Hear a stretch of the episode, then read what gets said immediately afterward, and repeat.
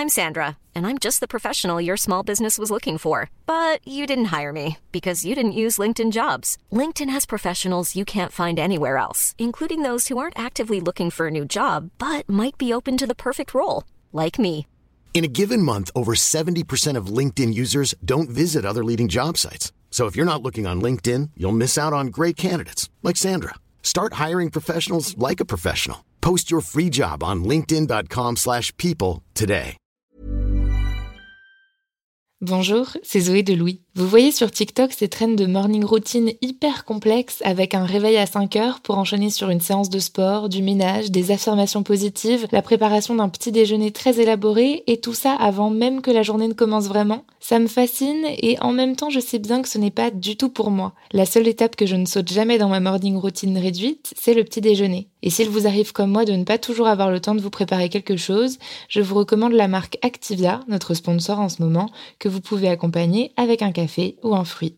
Activia accompagne depuis plus de 35 ans les Français pour prendre soin de leur bien-être digestif et le fait maintenant avec trois actions ciblées. Soutien du métabolisme, actif à l'intérieur et apport de nutriments. Et ça, toujours avec des probiotiques et le bon goût d'Activia.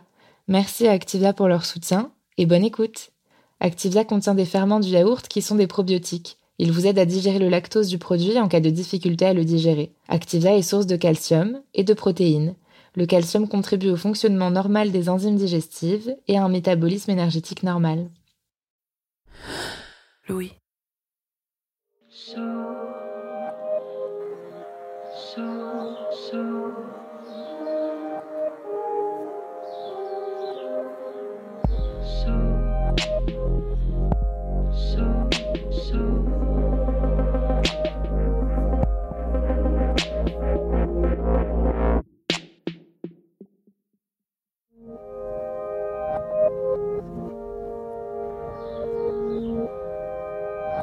Le 16 octobre 1957, Albert Camus est attablé dans le quartier latin lorsqu'on vient le prévenir.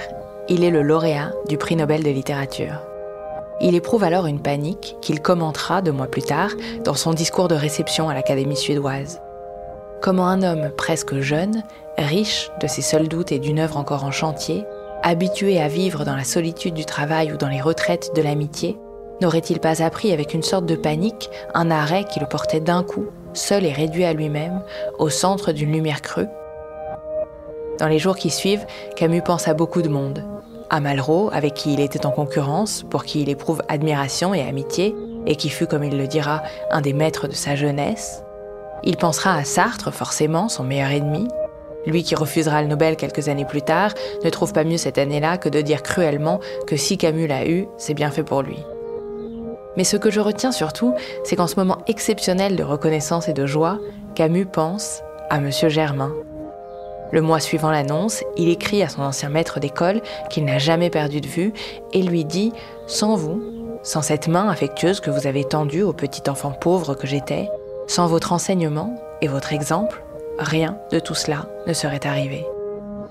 Je me suis souvent demandé si Camus le pensait et si c'était vrai si sans M. Germain, rien ne serait arrivé, si une seule personne pouvait transformer votre vie, un professeur, un ami, un inconnu, quelqu'un qui vous voit et veut être pour vous une fée. L'épisode d'aujourd'hui parle de cette possibilité d'une fée. Il a été tourné par Lena Friedrich. Je suis Charlotte Pudlowski. Je suis Maureen Wilson. Bienvenue dans Passage.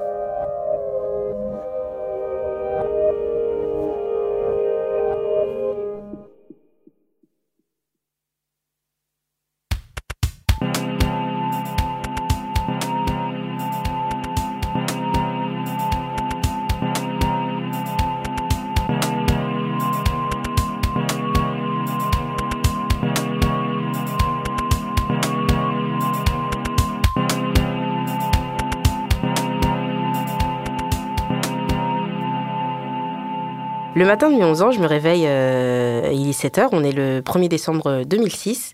Je suis presque prête, euh, presque cartable au dos, quand euh, mon, ma, ma maman appelle mon frère et moi. Donc on arrive dans le salon, puis elle nous met sur ses genoux. Et dans le salon, il y a du monde, un peu moins de 10 personnes, peut-être 7. Et donc on est sur les genoux de ma mère quand elle nous, elle commence à nous parler en nous disant, vous vous souvenez, grand-maman. Et puis euh, grand-maman, c'est ma tante qui est décédée six mois plus tôt, donc moi je, commence déjà à, pleurer. Elle continue à parler et ensuite j'entends euh, papa est parti. Et moi je comprends pas parce que c'est mon anniversaire et papa il devait venir me chercher le, ce soir même après l'école. Donc euh, je, lui demande, euh, je lui demande son téléphone pour pouvoir appeler mon père. Je tombe sur son répondeur, je lui laisse un message en lui demandant euh, s'il vient toujours me chercher ce soir pour qu'on aille acheter ma Nintendo DS et pour savoir ce qui se passe. je raccroche et là, je me retourne et je vois ma cousine en larmes. Dans mon cerveau, il y a quelque chose qui se passe et je me dis, attends, il y a peut-être... peut-être du vrai dans ce que maman disait en fait Peut-être que papa, il, est vraiment parti. J'ai un sentiment de, confusion extrême parce que euh, bah, mon père n'était pas malade.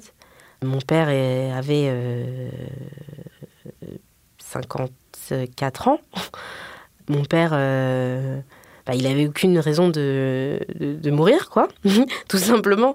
Et puis encore une fois, encore au-delà de tout ça, on est, on est le jour de mon anniversaire, on est le jour de mes 11 ans c'est pas normal que qu'on enlève euh, qu'on enlève un papa à sa fille le, jour de son anniversaire. Et en plus euh, sans lui laisser le le temps de ou la, la possibilité même de, de, lui de lui de lui faire un dernier bisou ou un dernier câlin ou un dernier au revoir. C'est juste euh, bah, mon monde qui, qui s'effondre en fait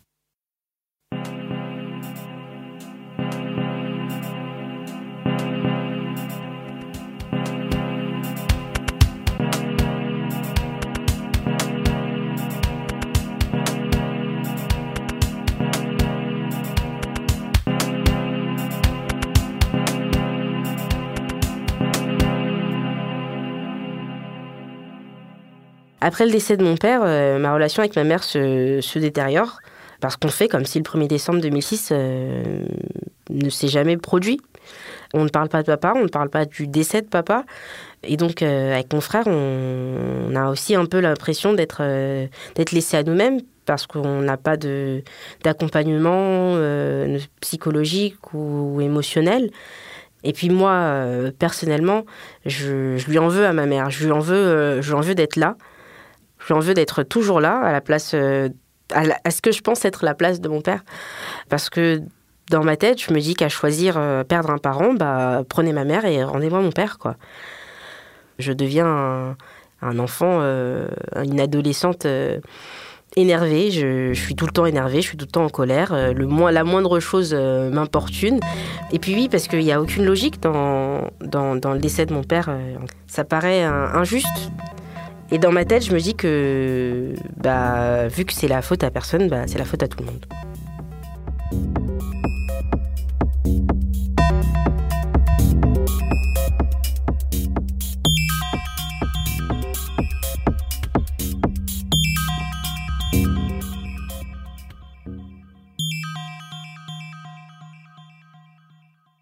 De la sixième à la quatrième, à cause de ça, je me retrouve euh, très souvent virée de cours et donc je finis, euh, je finis souvent mes heures de cours euh, chez la CPE.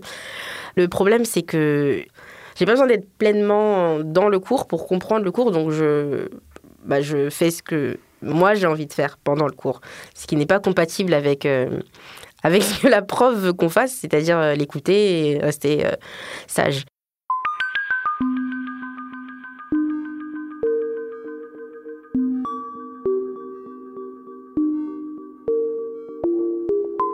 Au début de la quatrième, il y a une rumeur qui se répand euh, dans le collège que apparemment euh, l'année prochaine, les, troisièmes, euh, certains troisièmes partiront en voyage à New York. Et ça tombe bien parce que moi l'année prochaine, je suis en troisième. New York, bah, c'est New York City, c'est une ville mythique et puis ça fait rêver. Et puis surtout, ça fait surtout rêver une jeune adolescente qui vit dans un petit patelin paumé du 77. et puis en plus de ça, je suis je suis à fond dans la culture US, je suis à fond dans le rap euh, j'ai tout ce qui est les YMCMB, euh, Lil Wayne, euh, les, les, puis Beyoncé bien sûr. on a, il y a tout un truc où on dit, où je me dis que bah, New York ça va, ça va être génial parce qu'il y a tout ce que j'aime là-bas. Enfin, tout ce que je pense aimer, du moins. J'ai qu'une hâte, c'est d'y être.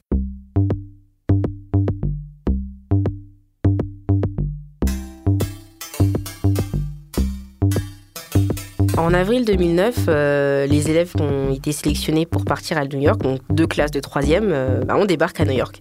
Euh, en sachant que nous, on débarque d'Ozoir-la-Ferrière à New York, c'est pas la même ambiance, pas du tout.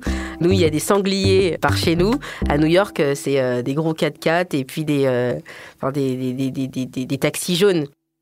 Ma correspondante habite à New Rochelle, c'est une ville résidentielle pas très loin de New York City aller au lycée euh, c'est une autre euh, une autre expérience encore. C'est euh, fascinant. On, a l'impression d'être un peu dans, dans un film ou dans une série. En plus il y a High School Musical qui est sorti il y a pas si longtemps que ça.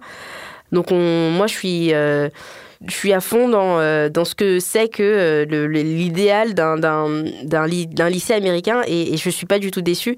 Euh, puis il y a aussi cette... J'ai l'impression qu'ils ont plus de liberté. Ils vont d'une classe à l'autre sans avoir les mêmes camarades. Ils choisissent leurs cours. Ils ont cours que de 8h à, à, 15h. Pour moi, c'est un, un petit coin de paradis, en fait, ce lycée américain. Et puis même en cours, de, pour parler de du côté académique, le rapport entre les élèves et les professeurs est complètement différent. En France, où euh, le professeur euh, est le déteneur du savoir et nous, nous sommes les récipients euh, vides de, ce savoir, où on doit juste gober tout ce, que, tout ce qui nous est offert. Là-bas, il y a plus d'échanges, beaucoup plus, pour moi, plus stimulant qu'en France. La famille de ma correspondante est juste euh, géniale. Euh, il y a le papa, la maman, euh, ma correspondante, son petit frère et leur chat. Et c'est la famille typique américaine avec la maison résidentielle, le petit jardin, le gros 4x4, les pancakes le dimanche, le barbecue le samedi. Et puis je suis très bien accueillie par ces gens. Je, je me sens je me sens à la maison, je me sens, je me sens comme chez moi, j'ai plus envie de repartir. J'ai envie de rester, j'ai envie de rester parce que j'ai l'impression de, faire partie de cette famille. Je retrouve une harmonie familiale que, que j'ai perdue depuis, depuis très longtemps.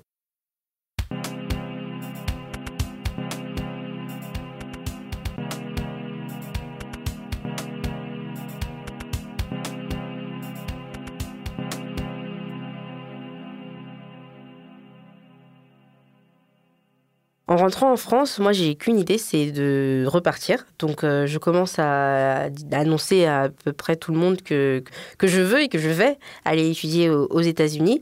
Bah, ça ne choque pas grand monde euh, parce que je pense qu'au début, on, on prend ça un peu à la rigolade. Oui, d'accord. Oui, tu vas aller étudier aux États-Unis. D'accord, Fatih. C'est très bien. Ok. Mais en attendant, euh, tu iras à Charles Le Chauve l'année prochaine au lycée à Roissy-André. Donc euh, on verra plus tard. Mais, euh, mais moi, moi j'ai quand même cette, euh, cette, détermination, cette volonté. Je sais que je dois aller à Charlie l'année prochaine, Charles Chauve. Mais je me dis que bah, si je peux pas commencer le lycée aux États-Unis, bah, peut-être que je pourrais le finir là-bas et ensuite continuer sur. je continue dans ma lancée académique sur un collège ou une université. Je parle à ma mère de mon projet de vouloir partir étudier aux États-Unis et euh, elle n'a pas de réaction particulière. Tout ce qu'elle me fait comprendre, c'est que euh, qu'elle ne pourra pas m'aider financièrement, mais ça, euh, ça je le savais déjà. Donc, donc en, en, en soi, c'est pas un frein à mon à mon projet.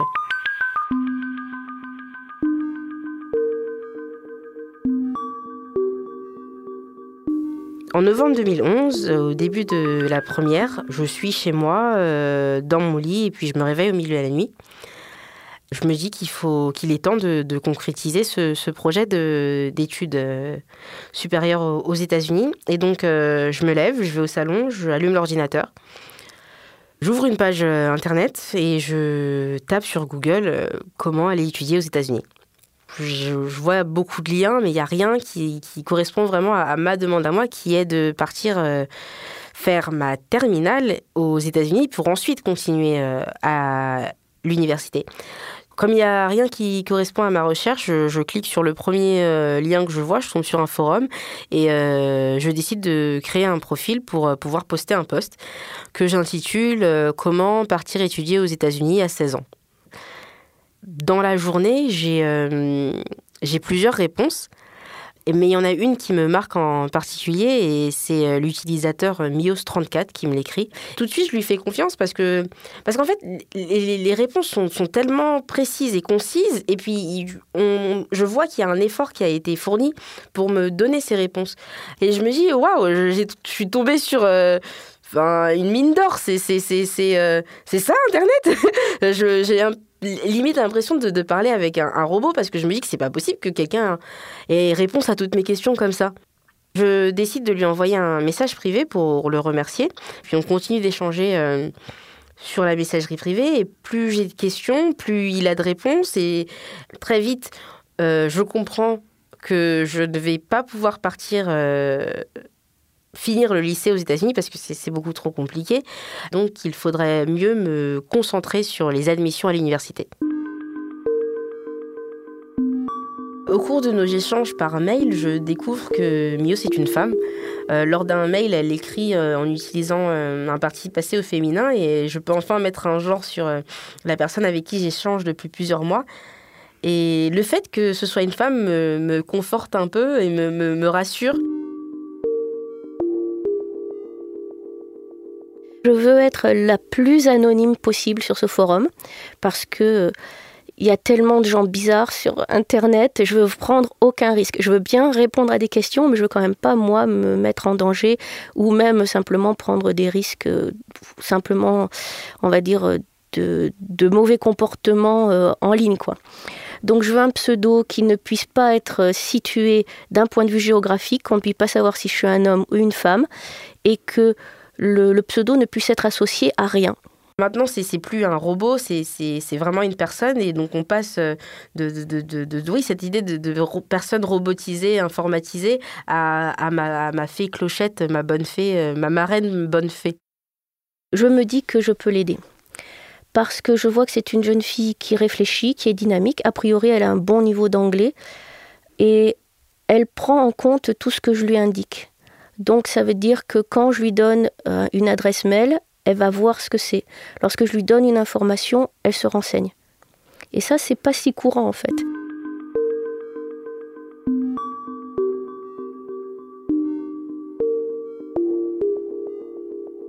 On m'avait recommandé de faire euh, une première S parce que j'avais de bons résultats en maths et en sciences. Et donc euh, moi, en première, j'arrive dans une classe et là, c'est la première fois de ma scolarité où je ne me suis pas à l'aise dans ma classe. Euh, la plupart de mes camarades sont des hommes, ils sont blancs, ils sont, ils ont grandi euh, en résidence pavillonnaire.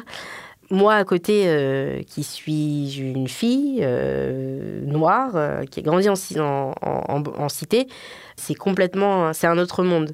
Et ensuite, il faut rentrer à la maison, chose que j'ai pas non plus envie de faire parce que bah, ma relation avec ma mère euh, se détériore de, plus en plus. En plus de ça, il y a une charge euh, ménagère qu'elle me fait subir du simple fait que, je sois une fille et que mon frère n'en soit pas une. Et donc, euh, moi, je trouve ça injuste, ce qui me révolte encore plus vis-à-vis d'elle, ce qui, crée encore plus de conflits. C'est fatigant, c'est fatigant et, j'ai juste envie de partir.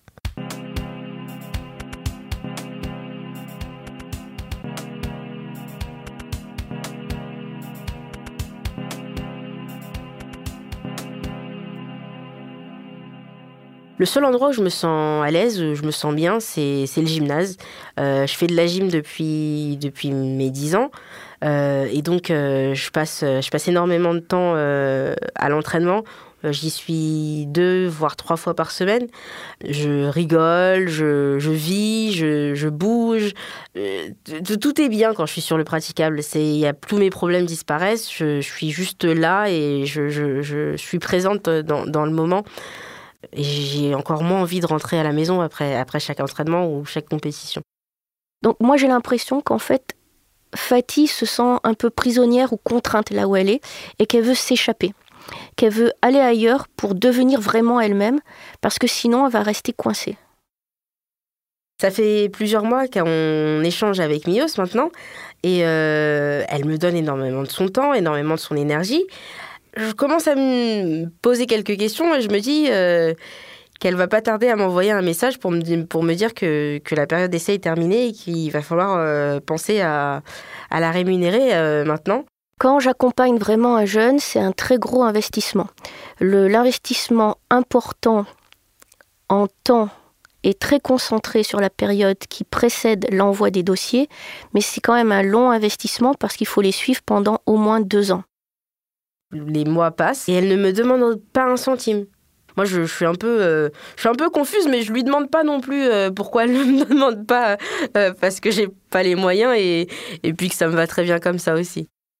J'ai toujours pensé à faire ça de façon bénévole pour un certain nombre de jeunes, parce que l'idée c'est de leur permettre d'accéder à quelque chose auquel ils n'auraient pas accès sinon. Donc c'est pas la peine de leur demander de payer parce que sinon ça les bloquerait. Donc c'est complètement inverse. Et puis surtout, il y a toutes sortes de formes de bénévolat, d'associations, de gens qui viennent en aide aux autres. Et pour moi, c'est ma façon d'être euh, utile à la société, même si ça ne concerne qu'un tout petit nombre de jeunes. Enfin, franchement, ça me viendrait pas à l'esprit de pas le faire bien et de pas le faire bénévolement euh, pour ces jeunes-là, quoi, comme pour Fatih, c'est c'est inimaginable.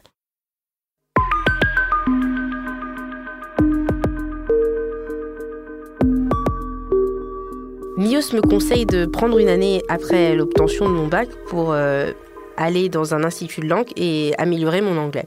Euh, moi, tout ce qu'elle me dit, j'avale. Et euh, je me mets à chercher des instituts. Et j'en trouve un à Atlanta. Ça tombe bien parce que j'ai une tante qui vit là-bas et donc je, pourrais, je sais que j'ai la possibilité de vivre chez cette personne gratuitement. Fort heureusement, on a une épargne depuis que je suis petite et donc euh, ma mère accepte que je l'utilise pour partir à Atlanta. Arriver à Georgia Tech, c'est un campus assez énorme, c'est une ville dans la ville même d'Atlanta. Je me retrouve euh, entourée de personnes venant du monde entier. Ça contraste complètement avec euh, ce que j'ai vécu deux ans avant, enfin ces deux dernières années en première S c'est plus c'est pas du tout le même profil démographique et, euh, moi celui-là il, me correspond un peu plus et peu de temps après mon arrivée à Georgia Tech, le site euh, des admissions pour les universités s'ouvre, College App. Il y en a 3700 et j'en connais à peu près 2000, la moitié quoi. Avec MIOS, on sélectionne une vingtaine euh, d'universités, puis on commence à, répondre aux questions posées par ces universités. Donc chaque université demande à répondre à quatre ou cinq questions. Mais euh, ces questions sont souvent similaires. C'est souvent du genre euh, qu'est-ce que qu'est-ce que ça t'apporterait de, venir dans cette université? Qu'est-ce que tu t'étudierais? Comment tu mettrais à profit euh, ton profil? Enfin, des questions un peu basiques, mais qu'il faut adapter à chaque à chaque université. Pour Fatih, je pense aux women's colleges. Donc, c'est des universités pour les jeunes filles, pour les jeunes femmes dont le but est de soutenir leur ambition, de leur donner les moyens de leurs ambitions et de leurs capacités.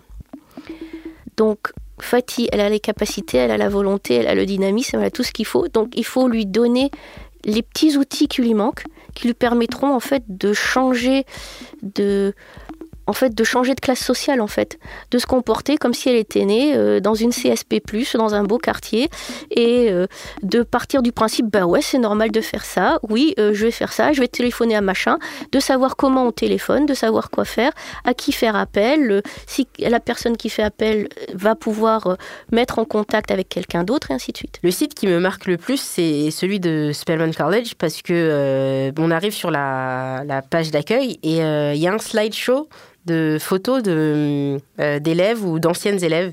Et vu que Spellman est un HBCU et un, et un Women's College, on voit des photos de femmes noires. Les HBCUs sont des universités qui ont été construites et créées pour les jeunes noirs euh, afin de former une bourgeoisie noire à la fin du 19e siècle.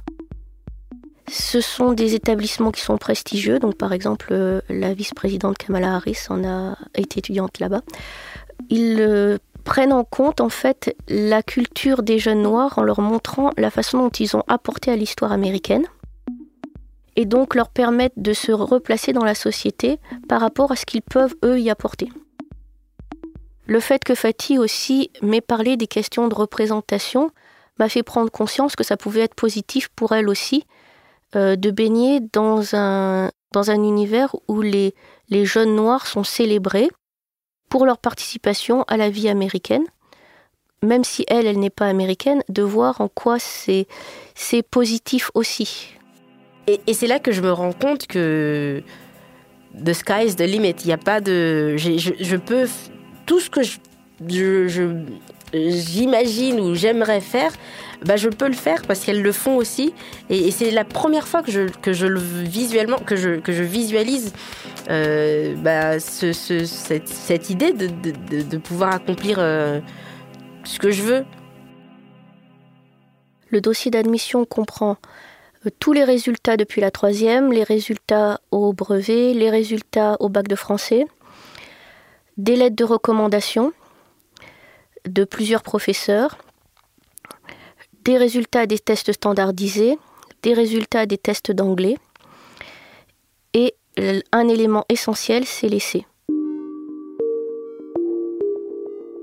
Vers le mois de juin, je demande à Fatih de rédiger des paragraphes quotidiens. Donc le premier objectif, bien sûr, c'est de l'obliger à écrire en anglais pour s'améliorer linguistiquement et aussi pour essayer de discerner quelle peut être sa voix.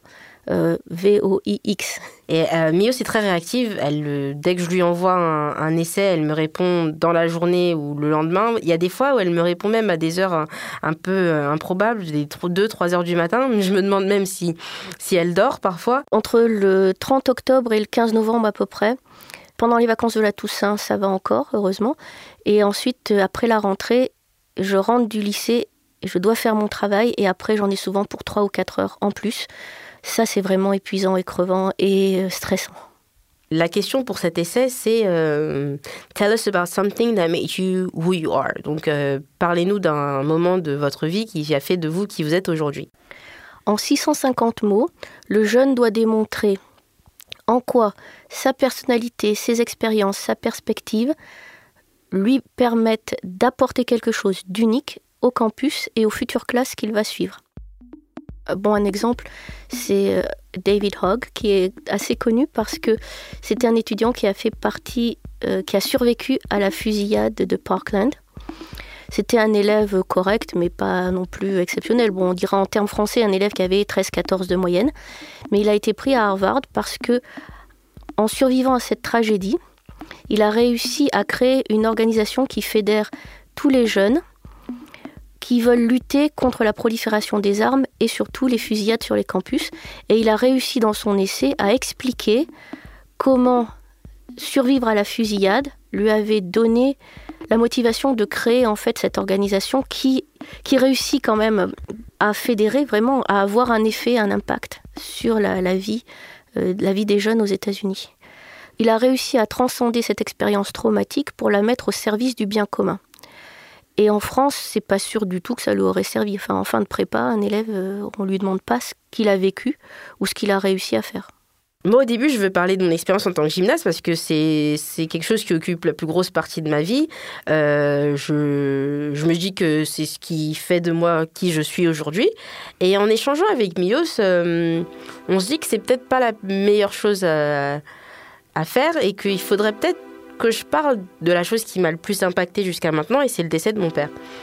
Donc j'essaie de réagir de façon euh, très froide. Il faut être professionnel, quel que soit le sujet choisi par les jeunes. Le but, c'est pas de d'être en empathie. Le but, c'est comment cet essai peut être transformé pour lui servir à être admis quelque part.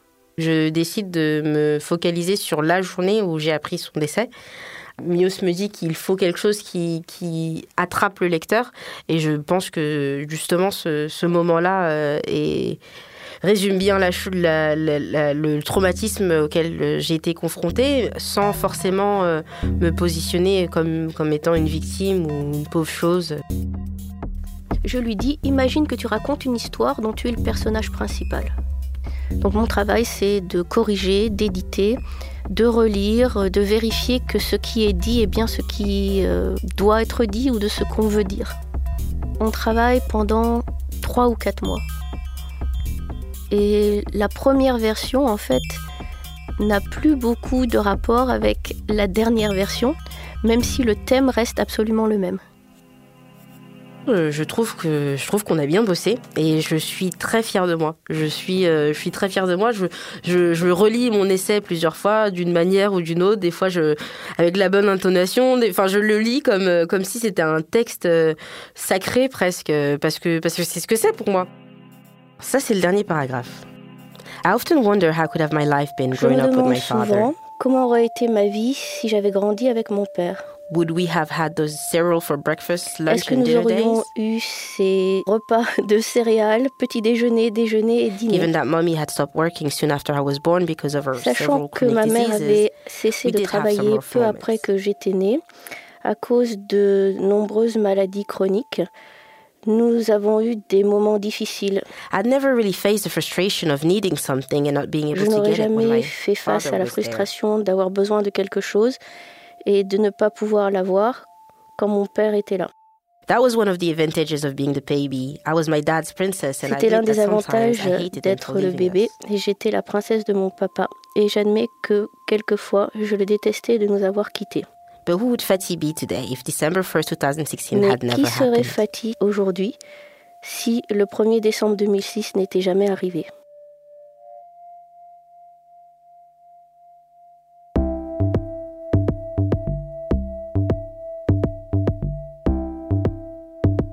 Ça fait depuis 2011 que j'échange avec Mios et euh, c'est qu'en 2013, lorsque j'ai besoin de son nom euh, et de son adresse email pour la mettre en référente, que je découvre que Mios s'appelle Héloïse. et je suis professeur en lycée à La Rochelle. L'enseignement, c'est sans doute une vocation. Je ne m'imagine pas ne pas enseigner. J'ai découvert qu'il y avait un système éducatif différent aux États-Unis, je crois, quand j'étais en seconde. J'aimais beaucoup apprendre et je trouvais le système français très frustrant. Donc le système français peut être très bien, mais il y a certains profils d'élèves auxquels il ne répond pas. Et je pense que je devais faire partie de ces profils. Et je crois que c'était aussi le cas de Fatih. À 18-19 ans, je pense que j'ai pris conscience que l'accumulation des connaissances n'était pas suffisante. Il fallait qu'on puisse les manipuler, les tourner, les...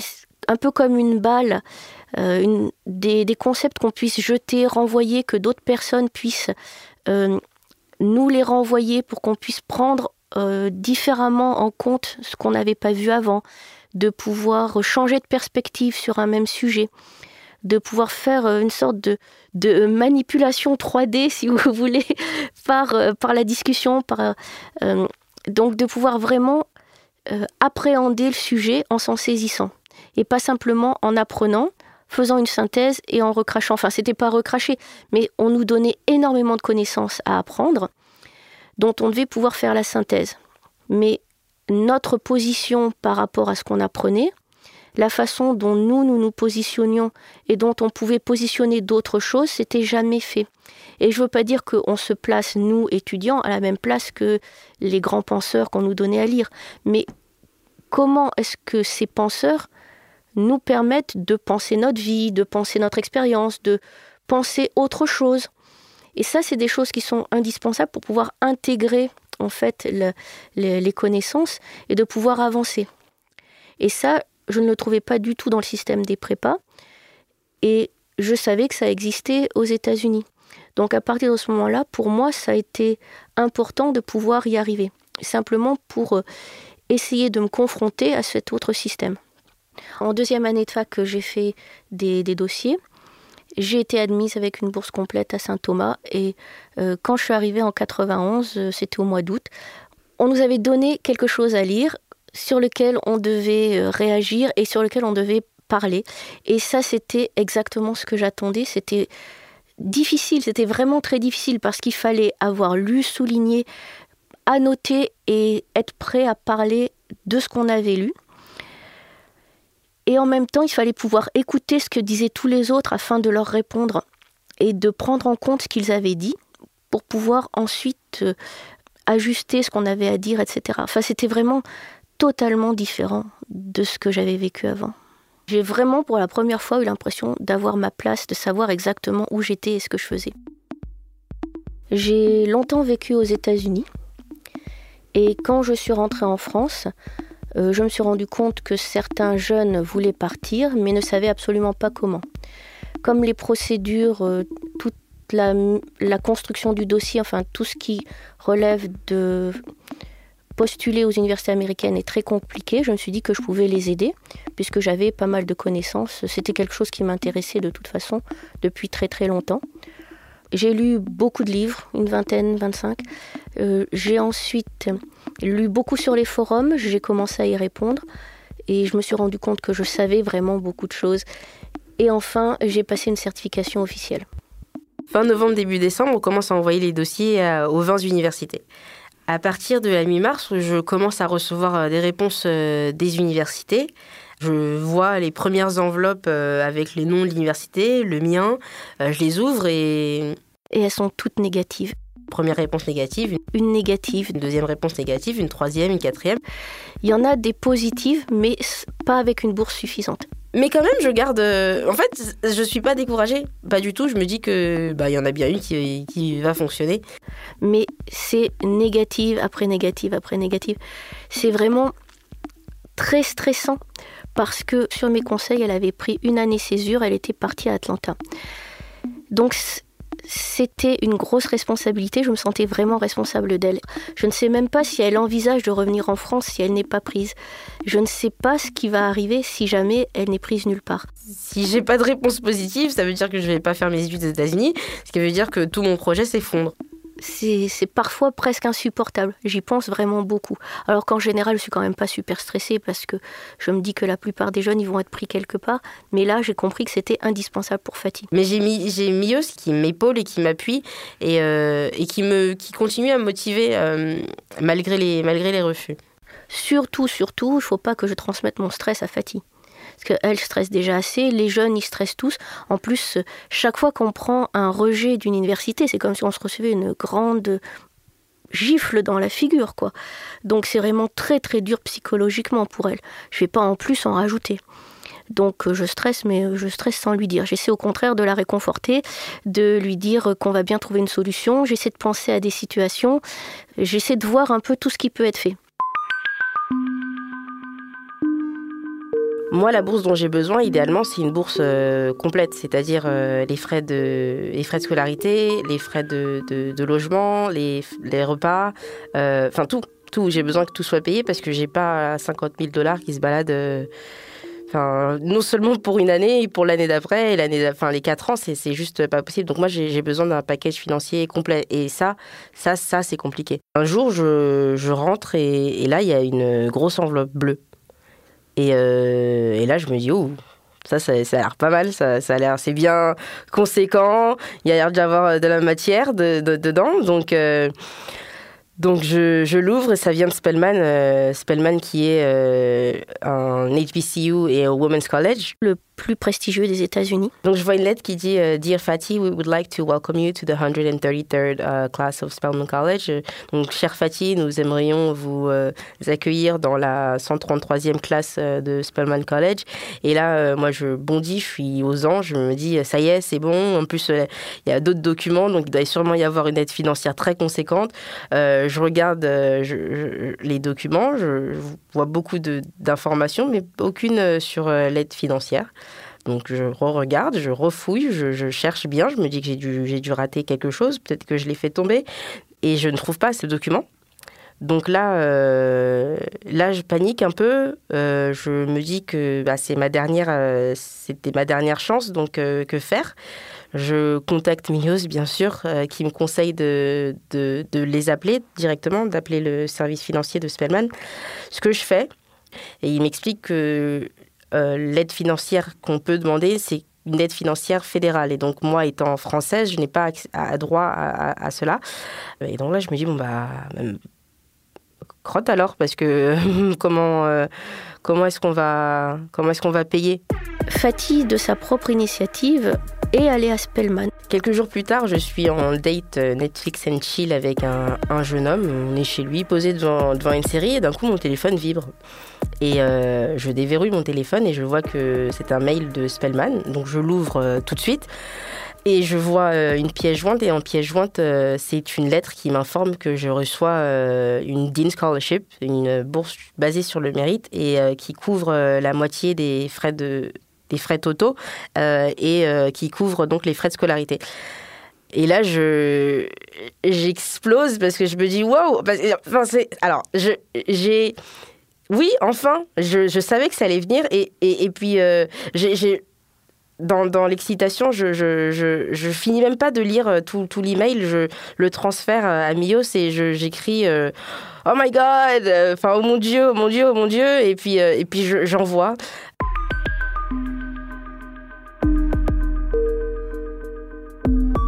ça, ça a été un soulagement.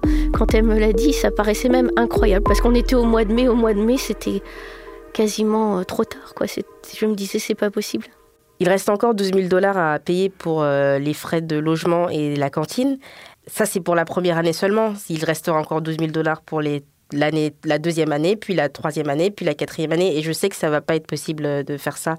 Donc, ma mère euh, arrive avec un de ses frères à trouver un moyen de financer ces, ces, 12 000, ces 12 000 dollars. Mais elle me dit clairement que la deuxième, troisième et quatrième année, ça va. Il faudrait que je trouve une solution parce que elle ne pourra pas refaire la même chose. Et là, euh, et là, je sais que il y a ce dilemme qui s'engage et que je dois trouver une solution pour financer mes trois prochaines années à Spellman. Mais euh, je suis enfin étudiante inscrite à Spellman et je suis prête à commencer ma première année. Et je me dis que je suis enfin étudiante à l'université américaine. C'est Spellman, quoi. C'est, Donc, euh, donc oui, certes, euh, les trois autres années, mais on verra plus tard.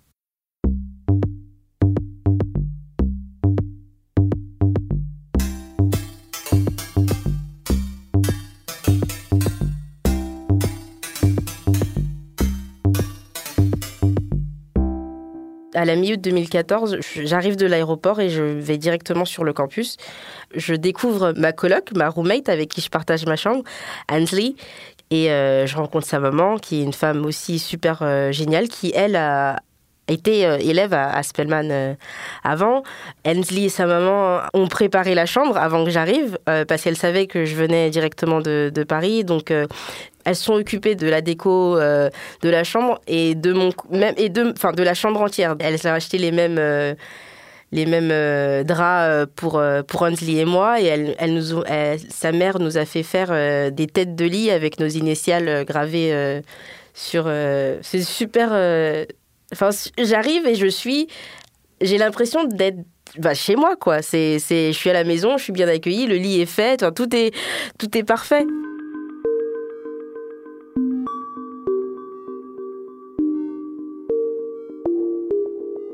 En août 2014, euh, au moment où, j'intègre Spellman, il y a aussi euh, le meurtre de Michael Brown à Ferguson par un policier blanc. Michael Brown, il a 17 ans à l'époque, donc on, a le même âge.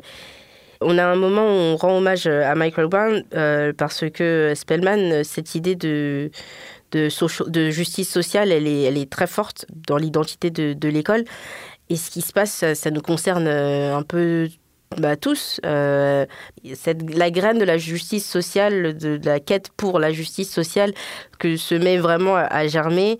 Et je prends conscience aussi du fait que je me suis que je suis dans une dans une communauté où les gens euh, sont conscients l'ambiance, on n'a même pas besoin de, de, mettre des mots sur, sur ce qu'on ressent. C'est, c'est, tout le monde, tout le monde ressent un peu la même chose. Le soir où le policier blanc euh, qui a tué Michael Brown est acquitté, c'est une ambiance euh, très sombre sur le campus. On est euh, on est tous déçus, on est en colère, on est, on, comprend pas ce qui se passe. Enfin, c'est ouais, il y y a un sentiment de révolte un peu ce qui est bien, j'ai envie de dire, c'est qu'on a, on est entouré de, professeurs bienveillants qui comprennent notre douleur, qui eux-mêmes ont vécu des injustices euh, sûrement par le passé, qui, qui, ont vécu enfin, ces cycles de, de, violence.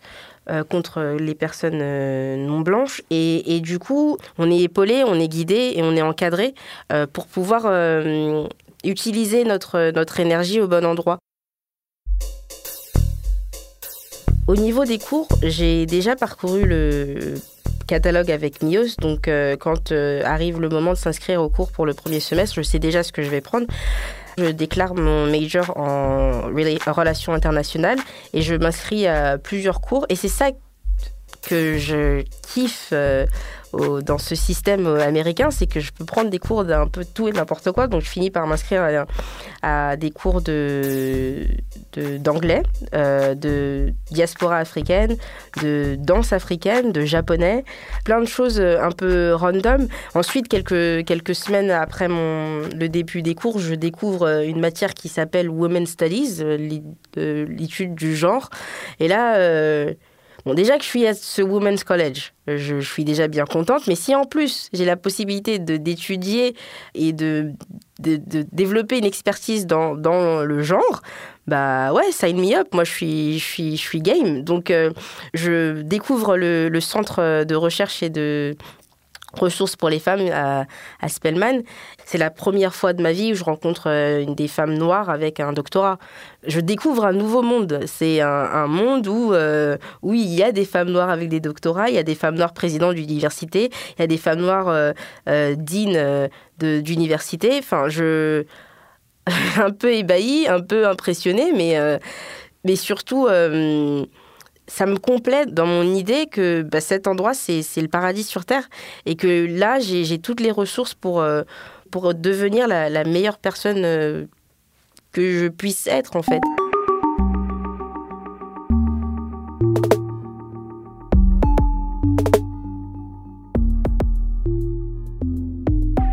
Quand j'arrive à Spellman, oui, tout se passe bien, c'est beau, tout est beau, tout est joli, mais euh, j'ai encore j'ai euh, des soucis euh, de santé euh, mentale et donc je, j'ai des périodes de, dépression assez, assez fortes et assez violentes, ou des périodes pendant lesquelles je, je, tombe sous le, radar et je disparais un peu. Et, et, là, pour la première fois, la première fois que ça arrive lorsque je suis à Spellman, quelques mois après mon arrivée, je pense, ben, je donne plus de nouvelles à, Mios euh, pendant un moment parce que j'ai disparu et elle s'inquiète et elle m'envoie un message un jour en me, en me demandant des nouvelles et je sens dans le ton de son écriture l'inquiétude qu'elle a pour moi. Ça crée toujours des déchirements quand on s'en va. Euh, c'est toujours difficile de se de réconcilier la façon dont on était, la façon dont on est, toutes ces choses-là. Et là, je me rends compte que bah, elle, euh, elle s'inquiète pour moi et que et qu'elle est là pour moi, surtout aussi, qu'elle me dit. Euh, et donc euh, et donc là, je, je, commence à me confier à elle. Je me suis inquiétée, mais bon, je me suis dit voilà. Et enfin, je savais que Fatih faisait plein de choses. Plus le temps passe, plus plus elle prend de la, de la plus, sa présence dans ma vie euh, euh, est, essentielle et marquante euh, pour moi. Je, sais très peu de choses sur elle. Je sais juste qu'elle est professeure d'anglais à La Rochelle, que qu'elle a une maman en Bretagne. Mais oui, c'est vraiment des petites informations ici et là. Je j'en sais pas vraiment. Je sais même, je sais pas à quoi elle ressemble. Je sais pas à quoi elle. je ne sais pas quel est le son de sa voix. Je, je ne sais, je ne sais rien sur sur cette femme. mais je, je lui laisse cette intimité et je me dis que si elle veut me dire, elle me le dira. Au deuxième semestre, je m'inscris à mon premier cours de Women's Studies, euh, d'études du genre. Euh, et, là, je découvre une discipline euh, que je trouve fascinante. Euh, enfin, c'est, je me rends compte que je suis féministe. Je me rends compte que que toutes ces injustices que j'avais ressenties quelques années auparavant, elles étaient fondées sur sur quelque chose que, que l'inégalité et le, traitement différentiel des personnes en fonction de leur genre, bah, c'est un vrai truc et que il y a tout un corps académique et théorique derrière qui accompagne cette idée. Et là j'arrive à nommer que cette colère qui m'anime euh, par rapport au traitement différentiel qu'il y a eu euh, entre mon frère et moi, en fait, euh, bah, c'est institutionnel. Une fois qu'on prend conscience de ça, c'est là qu'on peut se, retourner contre ces systèmes. Et donc, et donc petit à petit, ma relation avec ma mère change. Je commence bah, à lui parler de féminisme, je commence à lui parler de... Parce que j'ai maintenant les mots. Donc je peux maintenant lui lui expliquer euh, pourquoi, comment, euh, et, et elle, euh, bah, je pense que c'est la première fois qu'on lui explique ce genre de choses, donc elle, et elle le comprend. Elle, est, elle, fait plus attention à, ce qu'elle dit. Elle s'ouvre un peu plus, et je me rends compte que au final, notre, nos, tensions, nos, c'était juste de l'incompréhension en fait.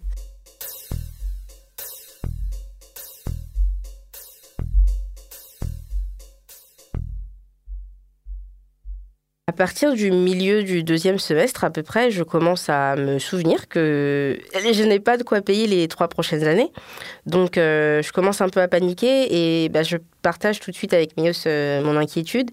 Et elle me conseille de, d'envoyer un mail à, la, présidente, ce que je fais. Et de fil en aiguille, j'arrive à avoir un rendez-vous avec euh, la directrice du service financier elle épluche mon dossier, elle euh, me demande si j'ai la nationalité euh, africaine ou une nationalité africaine. Je réponds oui parce que je suis guinéenne et là, euh, elle me dit qu'il y a peut-être quelque chose qu'elle peut faire pour moi. Elle m'informe en fait qu'il y a une bourse pour les jeunes filles avec la nationalité africaine qui couvre tous les frais de scolarité. Et là, je me dis non mais, mais enfin, je suis tout de suite, c'est bon, ça y est. Et en deux, trois clics, c'est fait. Elle me dit que bon, bah, c'est bon, mes frais de scolarité sont, sont payés pour les trois prochaines années. Et ça s'est passé tellement vite que je, je, suis un peu choquée, mais je comprends ce qui se passe. Et là, j'ai l'impression qu'il y a un poids qui, se, qui, se libère de moi. Enfin, je me libère d'un poids énorme. Je la remercie. Euh, enfin, je suis au bord des larmes et je, lui. J'ai limite envie de l'embrasser. je crois que je le fais d'ailleurs. Euh, et, je sors de son bureau et tout de suite, euh, les mains tremblantes, j'appelle ma mère et je je même, je même pas le, de, salutation, bonjour, comment tu vas? Je lui dis juste, maman, c'est fait, c'est bon, ça y est. Et elle comprend tout de suite de quoi je parle. Elle se met à pleurer elle aussi au téléphone. Moi, je suis à Atlanta, je suis en larmes aussi. Et, euh, et je me mets à marcher un peu. Euh, sur le, autour du campus, j'ai l'impression de flotter autour du, sur le campus et je me dis, ça y est, c'est bon, je suis à la maison et je reste ici.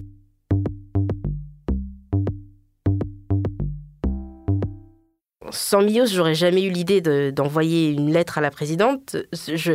En fait, j'avais aucune idée de comment, euh, comment financer ces trois prochaines années. Je savais je savais pas que c'était possible d'avoir une autre bourse euh, en cours de chemin. Euh, sans Mios, sans il n'y a pas de bourse. Sans Mios, il n'y a pas de, mail à, à, la présidence. Il n'y a pas de, de rendez-vous avec le service financier. Il n'y a pas de bourse. Euh, il n'y a qu'une année à Spellman en fait. De toute façon, sans elle, j'aurais pas fait grand chose. Hein, je, je pense pas. Spellman n'a pas transformé Fatih. Spellman a permis à Fatih de montrer vraiment qui elle est et tout ce qu'elle pouvait faire.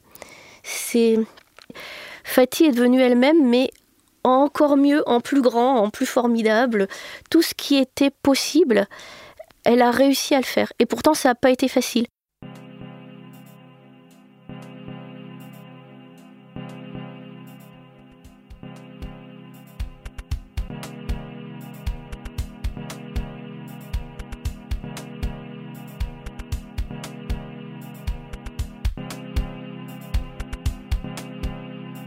En mai 2018, je suis euh, quelques jours avant ma remise des diplômes et je me sens pas très bien mentalement. Je suis un peu, euh, bah, je sais pas, euh, morose, très déprimée. Je, je, suis juste pas bien. Et là, je reçois un coup de fil de ma tante que, à qui j'ai pas parlé depuis euh, plusieurs années. Donc je m'inquiète un peu, je me dis qu'il y a peut-être une urgence. Je vois plusieurs appels manqués de sa part, donc je commence vraiment à m'inquiéter. Et puis ma meilleure amie m'appelle aussi, donc là je me dis ok, il y a quelque chose qui vient de se passer, euh, c'est terrible. Moi, je commence un peu à paniquer, je, vais prendre euh, l'air, je vais dans la salle de bain, essayer de, de, me, de me rafraîchir un peu. Et puis, euh, et là, euh, ma meilleure amie vient me rejoindre dans la salle de bain. Je lui fais part de mon inquiétude. Je lui dis, oh, je sais pas ce qui vient de passer, pourquoi tout le m'appelle. Elle me dit, non, non, t'inquiète, c'est juste, euh, pas de souci, mais viens, on repart dans ta chambre. Et on repart dans ma chambre. Et là, dans ma chambre, ben, il y avait bah, ma maman. ma maman et ma tante. Et là, tout de suite, je fonds en larmes parce que parce que de base, euh, personne ne devait venir euh, chez moi. Euh, enfin, chez moi, à Spellman, personne ne devait, venir pour ma remise des diplômes. Donc moi, j'étais prête à, vivre ce moment toute seule, enfin à distance avec mes proches, mais toute seule physiquement. Et de voir ma mère dans ma chambre sur le campus, ça, me remplit de, joie. Je suis, je me dis ah ouais, c'est, elle a pu venir. Ça fait trois ans à ce moment-là que je, je l'ai pas vue, et donc je suis heureuse, je suis, remplie de, de bonheur. Donc le, le lendemain, je la, Je lui fais faire le tour du campus, je la présente à tout le monde, à tous mes profs, à tout, tout le personnel euh, que, que je connais, avec qui j'ai interagi euh, ces quatre dernières années. Et, euh, et du coup, je me retrouve à devoir faire la traduction parce que ma mère ne parle pas anglais. À chaque fois que, que je la présente à quelqu'un d'autre, on lui dit à quel point Oh, your daughter is amazing, she's so amazing, and she's, oh, she's so great. Enfin, on, on, me, on, me, noie de compliments et je me, je me, retrouve à devoir traduire à ma mère, à lui dire Oui, ta fille est extraordinaire, ta fille est géniale, on adore ta fille. Ça booste un peu mon ego, j'avoue, je, le dis. Et puis ça me fait plaisir de voir, euh, de voir euh, que je suis autant appréciée euh, par ma communauté, que j'apprécie moi-même beaucoup. Et puis surtout de voir que ma mère puisse voir celle que je suis devenue, en fait, cette personne que, c'est plus la Fatih de 17 ans qu'elle a retrouvée, elle a retrouvé une, autre, elle a retrouvé une Spellman woman, une femme de Spellman.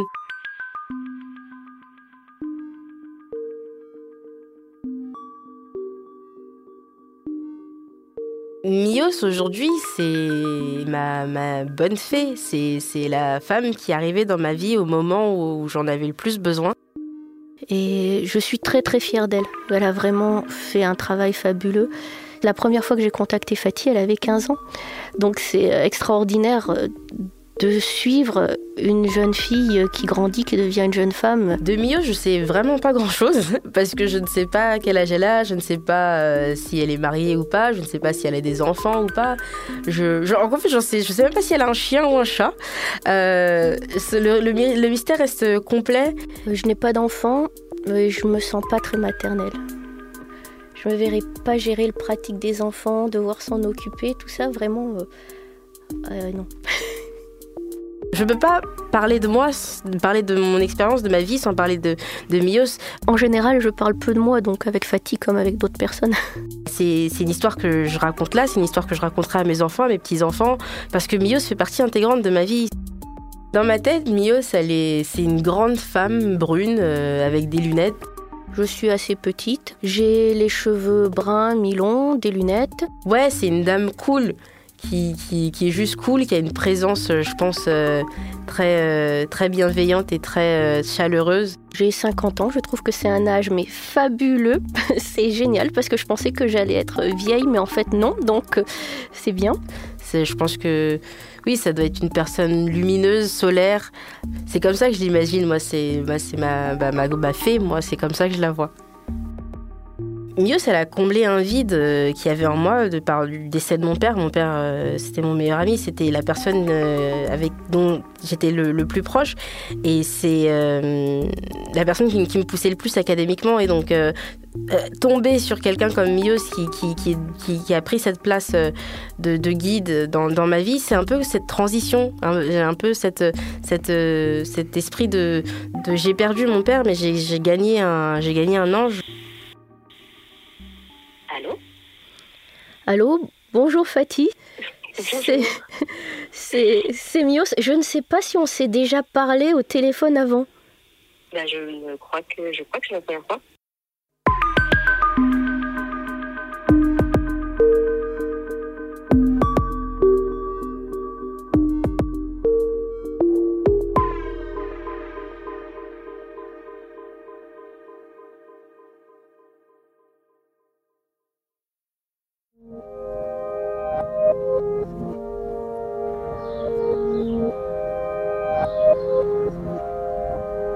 Cet épisode de Passage a été tourné par Lena Friedrich, monté par Maud Benakcha, en charge de la production de Passage. La musique, la réalisation et le mix sont de Bénédicte Schmidt. Maureen Wilson, Marion Girard et Mélissa Bounois ont supervisé l'éditorial et la production. Le générique de Passage a été composé par November Ultra. Je suis Charlotte Pudlewski et Passage est une production Louis Média. Vous pouvez vous abonner sur toutes les plateformes de podcast, nous envoyer vos histoires à hello@louismedia.com et si vous souhaitez soutenir Louis et la production de nos podcasts, n'hésitez pas à vous abonner au club. Vous y trouverez des bonus, une newsletter, des rencontres avec l'équipe et bien plus. louismedia.com slash club. Et je vous laisse avec ces quelques mots extraits de la réponse de Monsieur Germain à Albert Camus, au lendemain du Nobel. Je ne sais t'exprimer la joie que tu m'as faite par ton geste gracieux, ni la manière de te remercier. Si c'était possible, je serrerais bien fort le grand garçon que tu es devenu et qui restera toujours pour moi, mon petit Camus. À très vite.